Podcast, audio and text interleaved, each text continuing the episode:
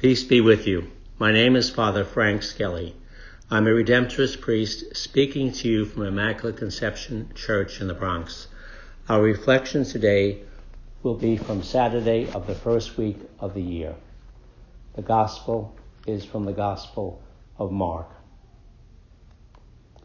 Jesus went along the sea. All the crowd came to him and he taught them. As he passed by, he saw Levi, son of Alphaeus, sitting at the customs post. Jesus said to him, Follow me. And he got up and followed Jesus. While he was at table in his house, many tax collectors and sinners sat with Jesus and his disciples, for there were many who followed him.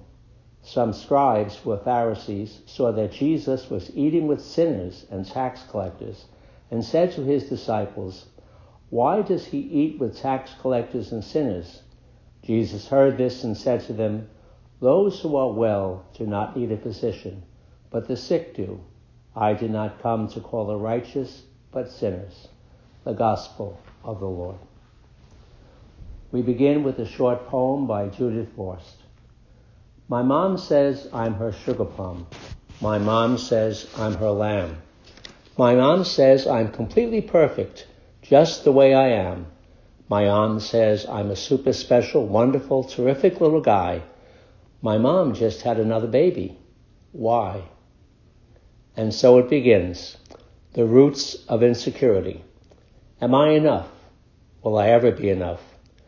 I'm writing this reflection the day before our church celebrates the Epiphany, when we'll hear the story of the three magi and the evil king Herod. Caesar said of Herod, it's safer to be his pig than his son.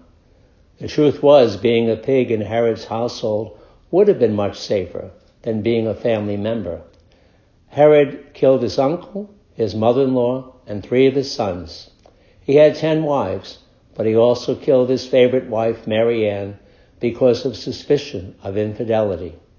A psychologist would say he was deeply insecure and paranoid, and he was the king of the Jews. King Saul was the first king of the Jews chosen by God. In the first reading for today, it says, There was no other child of Israel more handsome than Saul. He stood head and shoulders above the people. A wonderful choice for king. The prophet Samuel sees greatness in Saul, so Samuel anoints him. We know this story ends badly. We don't know when Saul stopped believing he was the chosen one. Was it when he heard the people singing, Saul killed thousands in battle, and David tens of thousands? When did this insecurity be- begin? When did he begin to question if he were good enough? I got three A's in my report card, but she got four A's. Who's the best?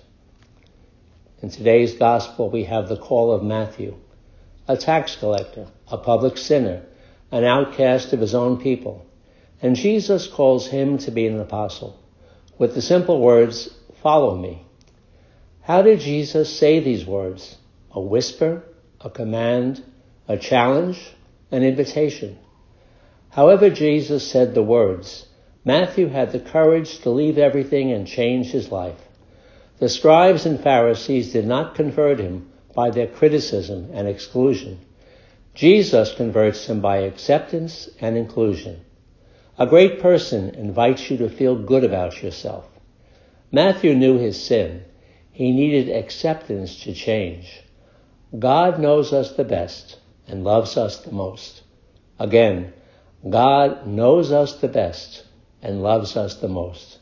Do I really believe that? Am I confident of my place in God's heart? Matthew's story has a happy ending. Saul's story, not so much. What is my story? Am I enough? Am I secure in knowing that God loves me? Today, how do I hear Jesus' words, follow me?